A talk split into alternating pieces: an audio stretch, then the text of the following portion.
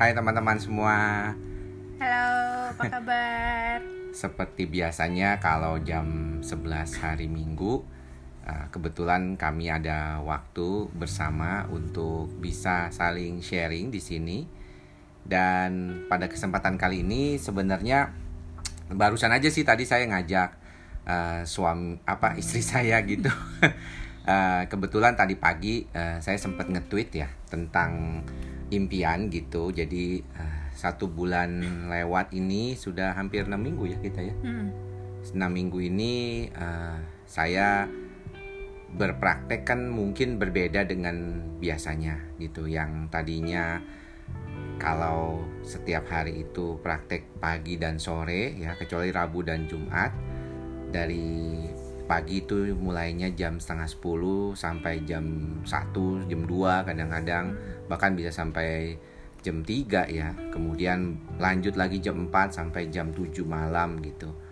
Dan ternyata uh, kemudian saya ngelihat uh, saya kira apa ya kecapean ya waktu itu. Aku suka bilang sih ya sama kamu tuh. Exhausting.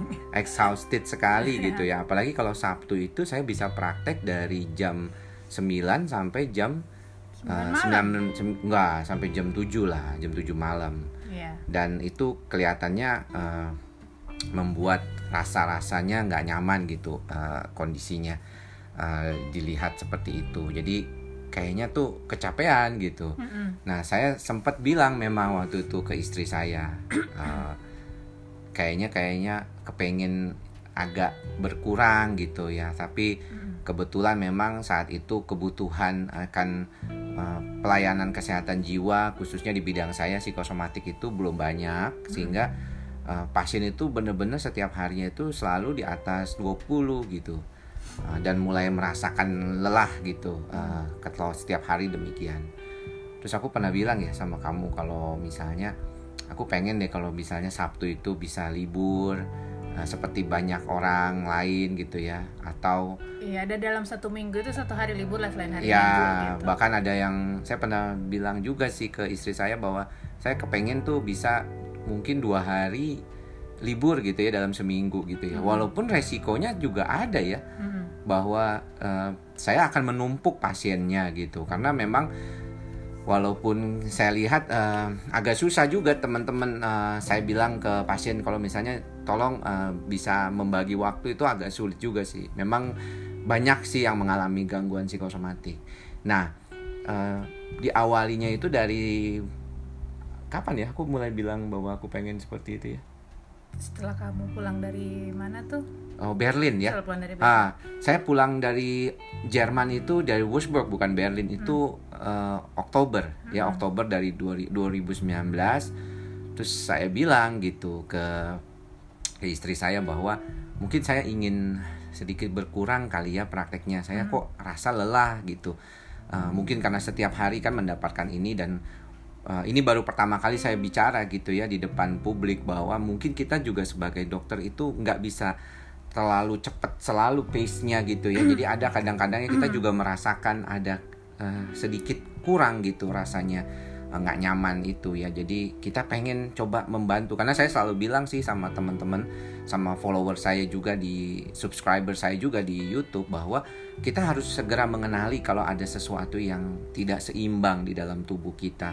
Dan waktu itu saya bicara tentang aku pengen eh, berkurang deh prakteknya gitu ya. Mm-mm. dan ternyata eh, Januari saya tetapkan saya tulis ya di buku saya ingin mengurangi jam praktek. Sabtu saya ingin satu kali dalam satu eh, bulan itu Libur. libur ya. Terus ada hari Rabu saya pilih waktu itu untuk bisa libur gitu ya saya tulis. Em, dan ternyata impian itu kenyataan sekarang ya kenyataan sekarang ya. Eh, kita jadinya tahu bahwa ternyata eh, impian yang kita tulis itu bisa jadi kenyataan walaupun mungkin cara eh, apa tuh cara terjadinya nggak enak iya, gitu ya iya. mungkin karena ini Ini masanya karena terpaksa. terpaksa ada wabah kemudian juga ada problem eh, berkaitan dengan kesehatan jadi artinya sekarang ini saya hanya tiga jam sehari untuk praktek walk in jadi kalau ketemu pasien walk in saya cuma satu sesi hanya pagi saja eh, tiga jam ya. Dan itu hanya 10 pasien. Ya kemudian saya eh, istirahat makan dan online. Online itu kan kita nggak ketemu pasiennya. Hmm. ya lalu kemudian eh, apalagi ya? Waktu itu sempet eh, kepingin nonton film lebih banyak gitu ya. Dan ternyata kejadian. Nah terutama tadi kalau masalah praktek Sabtu itu sekarang jadinya juga nggak praktek lama. Kalau Sabtu biasanya bisa sampai malam sekarang jam Siang udah pulang. siang udah pulang. Kemarin kayak kemarin itu jam 1 udah pulang. Karena saya nggak bisa lama-lama juga di rumah sakit hanya 10 pasien. Kita juga direkomendasikan oleh ID eh, memang kalau bisa prakteknya jangan terlalu lama ya. Tiga jam saja dan tidak terlalu banyak. Karena kita juga tidak menginginkan jadi eh, sumber penularan ya buat eh, teman-teman ataupun buat pasien dalam hal ini gitu. Jadi kalau saya lihat memang keadaan ini saya tadi bicara sama istri gitu ya kalau kita bermimpi itu kita tuliskan itu bisa kejadian. Walaupun kadang-kadang jadinya itu lewat jalur yang mungkin nggak kita kira-kira. Ya tapi saya sih eh, cukup ya bukannya menganggap bahwa wabah ini membawa kondisi yang baik tapi ada selalu kita harus berpikir hal yang positif kan terhadap ada sesuatu hal ada hikmahnya gitu. Ada yang bilang blessing in disguise mungkin. Tapi artinya dengan saya sini saya mendapatkan apa yang sebenarnya saya harapkan yaitu saya mulai menurun. Walaupun saya bilang sama istri saya kita juga kan membagi. Kita dulu nggak pernah bisa live begini ya. Sekarang kita bisa live karena kita isi waktu uh, setelah ibadah kita uh, di wihara biasanya habis ibadah kan kita jalan ke mall sekarang nggak ke mana-mana. Jadi kita lakukan ini gitu. Uh-uh. dan sebenarnya semuanya ada hikmahnya ya betul apa yang dibilang uh, Nadia ya uh, semuanya ada hikmahnya. Nah saya pengen juga nih tanya sama istri saya ada nggak hal-hal yang kamu pernah impikan? Ya dan terjadi gitu uh, di saat wabah ini gitu. Maksudnya yang tadi aku bilang sih mungkin kita juga nggak berharap wabah ini Ya. menjadikan uh, cara kita bikin impian kita jadi gitu ya. Tapi ada nggak sesuatu yang uh, kamu harapkan tadinya nggak pernah terjadi gitu dan akhirnya kamu bisa lakukan di saat wabah ini? Ada nggak saya Eh, ad- ada tapi memang kalau kalau saya gini kalau mungkin dalam pertama dalam hal untuk eh, rumah tangga memang ya dulu kan kita ya sama-sama berharap kamu kan bisa lebih punya banyak waktu untuk eh, relax di rumah gitu ya. Hmm, hmm. Nah ya sekarang salah satunya itu juga. Karena kalau se- teman-teman tahu kalau misalnya dia nih kan kerjanya mungkin bukan kayak kalau dokter umum kan mungkin sehari bisa berapa puluh pasiennya nggak masalah gitu ya. Tapi kalau dia mungkin dua kamu kan 20 itu memang kadang-kadang udah ngerasa eh, capek ya mungkin karena memang eh, pasien juga pasien psikiatri beda lah gitu penanganannya ya. Butuh butuh butuh apa namanya butuh effort eh, pikiran juga. Dan kalau misalkan seperti itu kan ya saya sebagai istri di rumah sebisa mungkin untuk memberikan lingkungan yang positif buat dia gitu kan. Jadi Hmm. sampai di rumah tuh eh, dia nggak terlalu eh, apa namanya ter- terpikirkan lagi gitu dengan hal-hal negatif yang ada di tempat kerja gitu. Itu pertama. Kemudian yang kedua untuk kerjaan saya untuk kerjaan saya sendiri kalau dulu kan sebelum masa covid eh, ya memang saya bekerja dari rumah tapi kadang-kadang saya harus eh, ke Jakarta untuk training atau untuk eh, ketemu eh, klien atau untuk meeting seperti itu gitu ya. Jadi nah itu kadang-kadang juga eh, bisa diatur sih cuman memang ya kadang-kadang ada tuh pikiran berharap aduh kalau misalkan eh, bisa online enak juga gitu ya. Jadi maksudnya tuh eh, kita nggak perlu jauh-jauh ke Jakarta karena terus terang saya tuh malas ke Jakarta karena macetnya itu dulu ya. Jadi kita tuh kalau ke Jakarta pulang pergi bisa tiga jam satu setengah jam pergi satu setengah jam pulang gitu. Dan dan kalau di mobil tuh saya tuh orangnya nggak bisa kerja.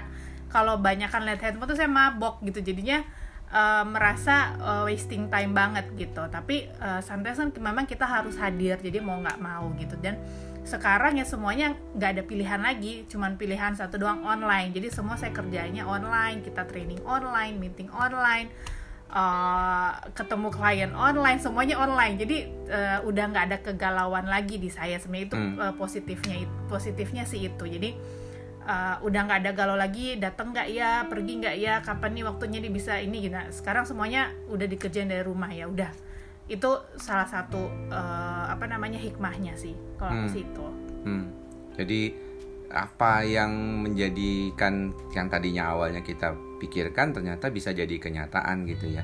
Tapi Ya. memang kalau saya boleh berbagi gitu ya bahwa selama ini memang saya punya beberapa harapan dari kehidupan saya gitu yang selalu eh, bisa saya capai gitu karena saya tuliskan gitu dan saya mencoba untuk meraihnya. Misalnya eh, dari zaman SMA saya mau masuk eh, Fakultas Kedokteran di UI gitu ya, akhirnya kesampaian gitu. Terus Ya.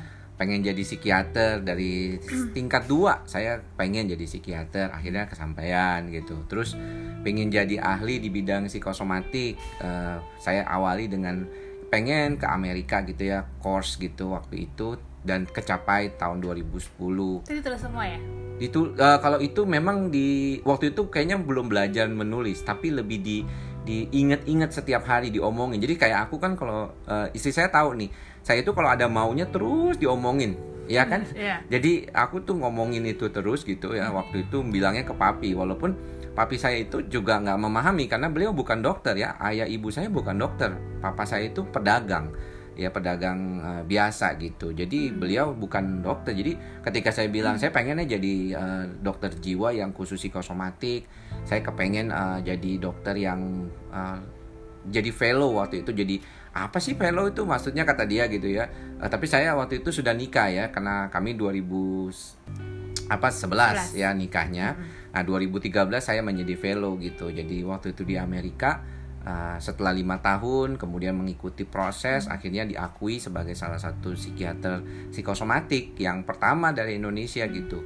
Eh, dan itu yang menurut saya eh, membanggakan karena itulah impian gitu. Kalau saya bicara impian-impian, kalau selama ini dengan teman-teman di YouTube channel, kebetulan kita saat ini eh, streaming di YouTube channel juga di Andri Psikosomatik dan di IG Live saya, eh, saya punya impian-impian gitu yang menurut saya itu pengennya dulu saya selalu pengen jadi yang pertama gitu. Jadi kalau bisa jadi skolerik Ah, katanya kata istri saya ini korelik katanya. Kalau bahasa psikologisnya katanya korelik.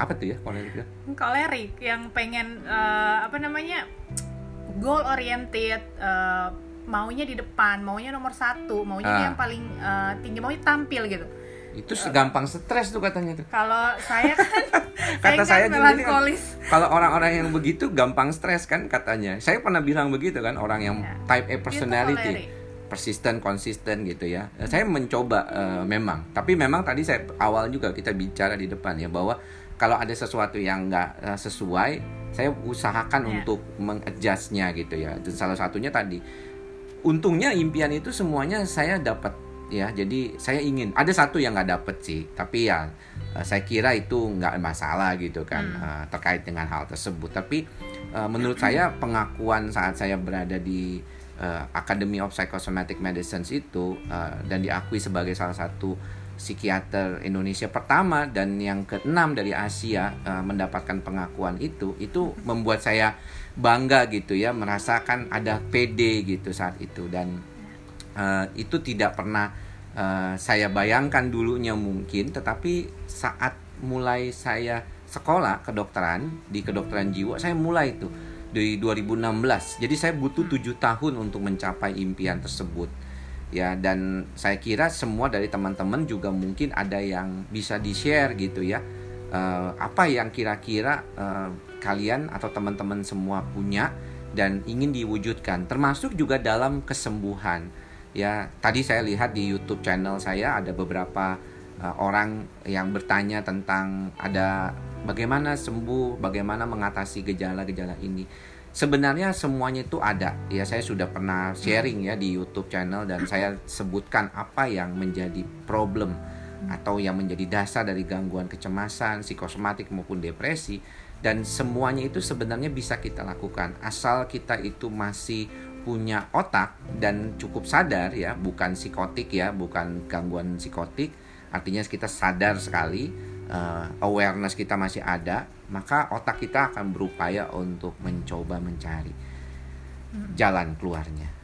Nah kalau kamu sendiri ada nggak uh, pengalaman yang kamu tuh impikan tapi lama aku tuh nggak pernah dapat dalam jangka singkat. Saya tuh bukan tipikal orang, saya nggak tahu ya kenapa ya. Mungkin teman-teman juga begitu. Tapi hmm. saya tuh bukan tipikal orang yang bisa dapat apa yang saya mau tuh segera. Jadi kan ada tuh orang ya teman-teman yang suka ah gue mau ini, eh besok dapat gitu. Misalnya. Impiannya gede tapi dapat segera gitu ya. Kalau aku tuh agak susah gitu dapat gitu. Jadi usaha dulu kenceng dulu baru dapat bertahun-tahun. ya, ah, katanya si kuda begitu katanya. Jadi dia nggak nggak bisa dapat apa yang dia dapatkan langsung tapi dia perlu jalan panjang dulu sampai hmm. akhirnya dapat nah kamu gimana kalau kamu sendiri saya Uh, kalau kalau saya terus terang teman-teman saya itu orang yang biasa-biasa banget yang dulu itu tidak pernah berpikir besar tidak pernah punya impian besar gitu ya dulu dia punya cita-cita sebagai dokter pun saya rasa karena dipengaruhi banyak oleh lingkungan sepupu-sepupu saya banyak yang dokter jadi orang tua saya pengen saya dokter jadilah kebetulan ma masuk lagi gitu ya, hmm. ya lewat uh, apa namanya jalur tanpa ujian gitu kan hmm. jadi uh, ya udah gitu tapi saya itu orangnya nggak pernah mungkin karena saya seorang yang melankolis uh, plekmatis gitu ya jadi datar aja hidupnya gitu ya berjalan mengikuti uh, arus dan nggak pernah kepikiran untuk berpikir sesuatu saya itu menjadi sesuatu yang uh, apa namanya orang besar atau apalah gitu. Nggak nggak pernah gitu. Nah bersyukur pertama ketemu dengan dia uh, seseorang yang uh, punya pikiran besar punya impian gitu. Saya ingat dari masa pacaran tuh dia selalu menulis impian dia meskipun bukan nulis. Kamu tulisnya di handphone. Termasuk dulu. Handphone tuh handphone masih lipet gitu tuh. Ya nah, termasuk misalnya kita uh, apa namanya tunangan tahun berapa nikah terus misalkan uh, pokoknya semuanya itu ditulis termasuk uh, apa namanya goal untuk hubungan kita berdua gitu ya ada ditulis. Dan hmm. saya waktu itu nggak nggak nggak ngeh jadi nggak pernah uh, menuliskan impian impian saya juga enggak jadi ngikutin dia aja gitu kan. Nanti setelah saya uh, mulai uh, masuk ke uh, dunia entrepreneur bisnis gitu ya saya belajar dan maksudnya dari mentor kemudian dia juga makin belajar juga. Nah saya baru belajar bahwa uh, ternyata kita itu seharusnya uh, live apa uh, living itu by design. Kita tuh sebenarnya uh, bisa loh maksudnya mendesain uh, apa masa depan kita itu seperti apa. Cuman ya memang harus dimulai dari keinginan sendiri kita tulis kita bikin goal uh, bedanya kalau yang saya pelajari impian dan goal. Kalau impian itu mungkin ya hanya sekedar impian tapi nggak dijalanin ya cuman se sekedar mimpi belaka. Tapi kalau memang kita bikin goal kita punya impian dan kita bikin goal. Jadi kita bikin tulisan kita bikin jangka waktu dan ada plannya kapan kita mau mencapainya gitu. Jadi saya tuh belajar itu. Jadi Eh, pelan-pelan uh, kita juga belajar bikin dream board gitu ya apa yang kita mau inginkan kita cari gambarnya tempel gitu ya. Kalau perlu teman-teman ada yang pengen sesuatu hal yang pengen banget dicari gambarnya print tempel di mana pun teman-teman uh, gampang lihat ya. Entah di uh, dashboard mobil gitu ya kalau paling sering banyak waktu di mobil atau misalkan di kaca meja rias gitu ada tempel di situ. Jadi uh, kita tuh diajarin gitu. Jadi uh, kelihatan setiap hari karena kalau kelihatan setiap hari katanya otomatis tuh otak kita tuh akan mencari jalan gimana caranya supaya uh, sampai ke situ gitu apa yang kita mau gitu hmm. nah salah satunya uh, sebenarnya kemarin yang saya uh, pengen uh, mungkin ya setelah setelah dari masuk bisnis itu kan saya jadi bisa punya penghasilan sendiri tercapai. kemudian yang kedua kan pengen banget uh, kita honeymoon lagi gitu yeah. kan, dapat.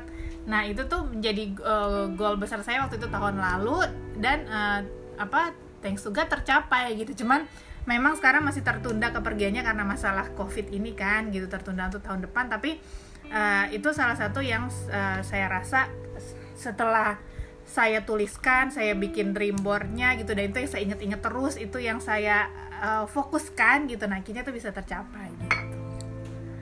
Boleh minum dulu?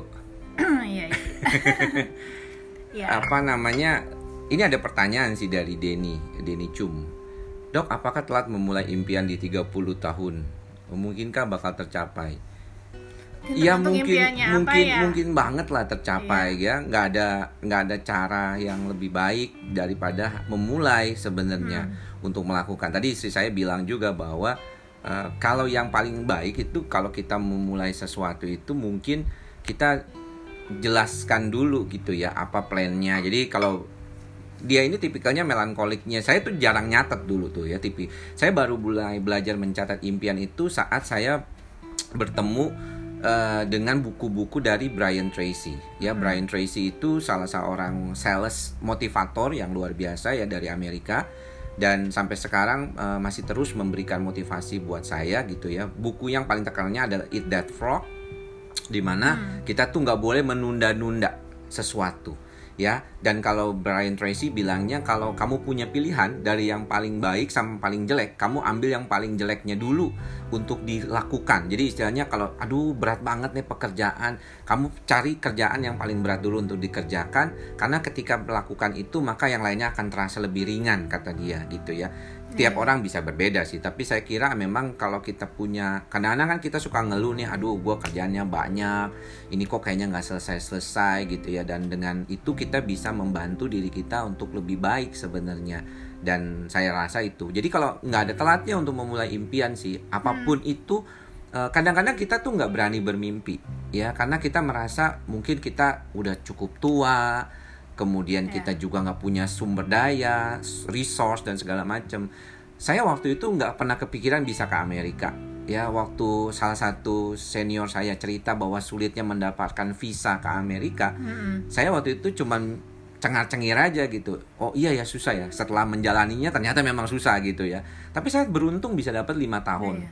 visanya dan saya waktu itu inget banget istri saya eh, ini baru calon. Waktu itu tahun 2010 sebabnya Iya. bulan Maret Eh, pertama kali saya ke Amerika adalah di Portland eh, di apa namanya di Portland Oregon. Eh, istri saya nelfon. Ya nelfon malam-malam jam 7 malam. Ya karena waktu itu belum Calon ada oh, WA calon istri calon istri ya. Eh, belum ada WA ya waktu itu ya. Jadi eh, jet lag segala macem. Kadang-kadang jadi eh, ada hal-hal yang nggak nyaman kadang-kadang kalau jet lag. Tapi semua dijalani dengan baik ya dengan impian yang tetap ada eh, akhirnya bisa tercapai. Jadi sebenarnya nggak ada telatnya. Bahkan ada orang yang memulai impian itu dari usia 50-an Iya. ya walaupun kita tahu bahwa di usia-usia yang lebih muda akan lebih punya banyak waktu untuk mencapai impian daripada kita lebih tua gitu tapi bukan berarti nggak punya Itu kalau nggak harapan salah kan yang yang penemu KFC apa apa itu kan mulainya udah umur tua kalau ya Colonel. Sanders ya Iya, itu udah umur berapa dia memulainya Hmm. gitu. Jadi ya nggak ada kata telat sih, yang lebih cuman ya kalau misalnya itu ya dimulainya dari sekarang gitu. Hmm. Jangan sampai menyesal karena kita tidak pernah memulai gitu. pertanyaan dari teman di YouTube Azhar ya Ilyas apa seseorang yang sangat ambisi sebaiknya punya pasangan yang berkebalikan dengan sifatnya mungkin ini maksudnya gini tadi kan istri saya bilang saya ini korelik Kolerik. dia ini melankolis gitu Iya.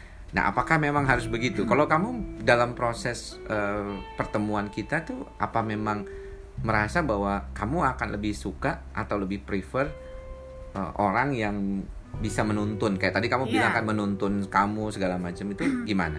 Iya, kalau kalau saya pikir begitu karena kalau kalau saya karena saya memang orang yang seperti itu apa adanya slow gitu ya. Hmm, Jadi eh, saya juga pikir waktu itu saya butuh seseorang eh, yang memang suami yang bisa menuntun saya gitu yang membimbing saya gitu istilah kata jadi imam gitu ya Ah. yang baik gitu untuk keluarga gitu dan eh, ya waktu itu sih saya saya melihatnya dia meskipun waktu itu ya teman-teman waktu kita juga pertama kali memulai kan ya memang ya belum seperti saat inilah gitu Hmm. ya Hmm. Uh, jadi juga masih pekerjaan satu dan itu juga ya uh, well masih penghasilannya juga masih inilah gitu jadi masih pas-pasan Saya banget gitu Kita pernah tinggal di apartemen yang iya yang kecil, gitu kecil, kan ukuran 35 gitu ya di salah satu apartemen yang tidak mewah, tidak mewah. Jadi Sama biar sekali sama sekali mewah. nggak mewah ya. Banyak orang asing yang yang dari kayaknya imigran gelap jangan-jangan itu. sampai bapak saya waktu itu pernah bilang ke dia kalau apa namanya Feby nanti naik turun jangan ditinggal sendiri ya harus ditemenin Agak sedikit mengkhawatirkan karena Tapi- banyak banyak apa banyak banyak orang-orang asing ya di, di Iya, situ iya. uh, Tapi tinggal. uh, uh, yang saya lihat waktu itu adalah kerja kerasnya. Jadi uh, karena kalau saya juga dari dulu dibilang oleh ayah saya, maksudnya cari pasangan itu nggak perlu yang kaya, yang penting dia mau kerja keras gitu. Uh, jadi uh, itu juga yang saya yang saya ingat. Jadi karena saya tahu dia orangnya pekerja keras gitu, dan saya ada ada ada belief, ada keyakinan gitu dari sejak ketemu pacaran dia bisa menjadi suami yang baik gitu kan buat saya. Jadi ya ya percaya dari situ dan ternyata terbukti gitu. Iya. sih. Betul apa Ibu Makfera Zanobia ya. Hati-hati dengan mimpimu. Betul. saya kira ada beberapa teman yang saya lihat ya, uh, terutama sih kalau pasien. Uh, kalau ada beberapa kasus pasien yang saya tangani dan ternyata kalau dia bilang hidupnya kacau, hidupnya katanya kacau sekali. Saya sih melihatnya dari awal mula pertamanya itu memang tidak ada fondasi yang cukup bagus gitu. Jadi ketika kita memang kondisinya hidupnya itu agak sedikit uh, kurang baik gitu di awal, makanya kadang-kadang kan ada orang yang jalan nanti juga bisa jalan, nanti juga bisa oke, okay. pondasinya nggak kuat agak sulit. Misalnya contoh kalau kita belajar terus banyak nyontek, banyak ya itu yang gampangnya banyak uh, ngebohongin orang ya, nggak konsisten. Yeah. Makanya saya uh, suka bilang ya sama mahasiswa saya dokter calon-calon dokter kalian mohon maaf goblok nggak apa-apa deh ya nggak pinter nggak apa-apa ya masih bisa belajar ya tapi kalau nggak jujur waduh pusing dah ya kita ya. Karena nanti bisa ngebohongin orang. Ya kalian sebagai dokter itu punya kemampuan bisa untuk ngebohongin orang. Orang tuh bisa dibohongin dengan omongan kita gitu ya. Dan itu kita tahu bahwa banyak sekali orang bisa tertipu dengan omongan. Nah, kalau kita merasa diri kita itu kurang bagus secara moral ataupun secara dasar seperti itu, itu nggak usah yang muluk-muluk punya motivasi tinggi dah ya. Itu hmm. benerin dulu hal-hal yang seperti itu. Karena sering kali khawatirnya kita tuh uh, punya hal-hal yang pengen punya mimpi gede, tapi akhirnya membuat orang lain menderita. Hmm, Prinsip hmm, saya sih dan saya yakin istri saya juga demikian adalah kita tuh jangan sampai kebahagiaan kita itu ada di atas penderitaan, orang, orang lain. lain. Ya, ya, makanya tadi saya bilang hati-hati juga dengan mimpi kita, jangan asal terobos sana sini. Kemudian juga walaupun kami tahu tadi bilang bahwa iya sih nggak enak nih uh, kondisi sekarang ya, walaupun hmm. kita tercapai impian kita, tapi kita tahu bahwa ini impian ini tercapai saat masa-masa yang nggak nyaman. Tapi kita berharap dengan pikiran kita yang lebih positif akan mampu membuat kita jadi hidup yang lebih baik buat ke depannya gitu artinya hmm. kalau sekarang kita punya pikiran yang ke mana-mana segala macem agak susah juga akhirnya jadi kita akhirnya menyesal tuh kenapa sih kayak begini kenapa gini? Tapi kalau kita punya pikiran oh iya ya ternyata ada hal-hal yang bisa kita lakukan dalam kondisi yang kayak begini. Oh iya hmm. ternyata saya bisa nonton film. Kemarin saya bisa nonton film-film yang saya tuh pengen banget dari dulu nonton gitu. Dan saya suka memang film tuh nonton ngulang. Jadi film tuh ada satu film yang saya selalu ulang Negotiator ya salah satunya. Kalau teman-teman ada yang tahu film itu dibintangi oleh Samuel L. Jackson ya. Dan uh, apa satu lagi jadi lupa tuh ya. Pokoknya ceritanya keren banget menurut saya. Itu saya udah 10 kali nonton itu. Uh, banyak film-film ya. Remember the Titans dan So Washington saya juga seneng ya. Crimson Tide itu saya suka suka sekali. Film-film lama saya ulang-ulang aja tuh. Dulu saya nggak pernah punya dan itu yang membuat saya lebih nyaman kayak gitu. Gitu kalau pertanyaan tentang ambivert itu kayaknya nggak gampang uh, di, dijawabnya. Karena itu perlu pemahaman nggak nggak segampang kayak kita menjawab pertanyaan-pertanyaan terkait dengan uh, extrovert atau introvert. Kalau ambivert itu kan bisa dua-duanya. Ya kadang introvert kadang extrovert. Basically kalau di dalam ilmu kedokteran jiwa kita tidak mengenal istilah introvert dan extrovert. Ya hmm. di kedokteran jiwa itu kami mendeng, uh, melihatnya itu dari sisi kemampuan daya tahan orang tersebut jadi ketika dia uh, berkaitan dengan sistem saraf pusatnya, bagaimana dia mengelola. Makanya sebenarnya impian itu terkait dengan keadaan. Kemarin saya uh, live dengan uh, Mr. Lee Kaifung dari Mindtree itu dikatakan uh, saya bilang juga ke beliau bahwa kita itu plastis otaknya. Jadi kita tuh uh, bisa terus uh, bekerja. Hmm. Makanya tadi dia bilang 30 tahun apakah memang masih bisa bermimpi untuk melakukan sesuatu? Bisa. bisa. Karena otak kita itu plastis. Kalau kita mau diemin otak kita ya diem. Hmm. nggak bisa ngapa-ngapain. Tapi hmm. kalau kita mau melakukan sesuatu bisa. Makanya introvert extrovert itu kadang-kadang oh iya saya introvert dan extrovert sebenarnya bisa dua-duanya itu. Hmm. Ya uh, apa yang yang yang kadang-kadang kalau kita bicara tentang itu lebih lebih lebih apa namanya lebih bisa kita lihat gitu. Uh, jadi saya agak susah. Makanya kenapa psikiater itu tetap harus ketemu pasiennya. Walaupun saya mengatakan bahwa ada online uh, untuk consultation tapi harus pasien lama. Pasien lama kan saya pernah lihat. Mukanya saya pernah lihat saya pernah ada catatan rekornya kalau pasien baru susah kalau online itu nggak bisa dijawab itu pertanyaannya gitu kadang-kadang. Happy weekend Mbak Vero, makasih ya. Ya, happy weekend. Kita jawab pertanyaan satu lagi uh, karena sudah hampir mau 30 menit uh, supaya juga teman-teman yang lain mungkin ada yang bisa melakukan aktivitas lain ya. Oke, uh, sebentar nih. Uh, istrinya ada yang tanya tuh kamu dari mana tuh asalnya katanya. Saya asalnya dari Gorontalo. Kalau ada Hmm. yang tahu Gorontalo itu di Sulawesi Utara ya. Awalnya bagian dari Sulawesi Utara tapi kemudian dia memisahkan diri jadi provinsi sendiri Hmm. gitu. Kalau maksud saya tadi dengan hati-hati impianmu tuh sebenarnya untuk mengingatkan kepada kita bahwa tadi kan kita berharap bahwa impian kita itu jangan sampai menjadi kebahagiaan di atas penderitaan orang lain. Jadi saya misalnya bermimpi bahwa saya ingin melakukan sesuatu, saya ingin jelaskan eh, bahwa ini seperti ini impiannya ditulis segala macam. Jadi maksud saya hati-hati dengan impian kita adalah kita tuh kalau bermimpi tuh hal-hal yang baik, yang positif. Karena apa? Karena yang buruk juga bisa terjadi. Hmm, Kita mimpi atau mengharapkan sesuatu yang buruk pun itu bisa kejadian. hmm, Kita bisa tuh. Ya, jadi orang-orang yang sering kali apa ya? Membi- membuat pikirannya jadi gue pengen nih gini giniin orang nih gue matiin nih orang nih. Atau bisa kasar seperti itu itu bisa kejadian juga. Jadi hati-hati dengan impian kita. Maksudnya tuh seperti itu. Upayakan bagaimana pikiran kita tuh menjadi lebih positif. Saya juga mesen ke teman-teman saya di uh, YouTube channel saya di subscriber YouTube channel saya Andri Psikosomatik dan para teman-teman di follower saya di IG juga mengatakan bahwa kalau kita mau melakukan sesuatu ya harusnya step by step lah ya. Tidak bisa cepat. Pengobatan gangguan kejiwaan juga kecemasan tuh nggak bisa langsung segera. Obat hanya untuk membantu tapi cara lain selain obat kita harus jalani juga. Seringkali itu yang kelupaan gitu ya. Betul omongan itu seperti doa ya. Apalagi betul. sekarang ini di bulan Ramadan mudah-mudahan ini banyak. Mohon maaf tadi kami minum ya jadinya ya Eh, Oh di iya, depan teman-teman. Mohon maaf sekali ya jadi karena kering mohon maaf. Jadi eh, tadi ada yang teman-teman yang puasa selamat menjalankan Iya, puasa juga puasa. buat teman-teman semua.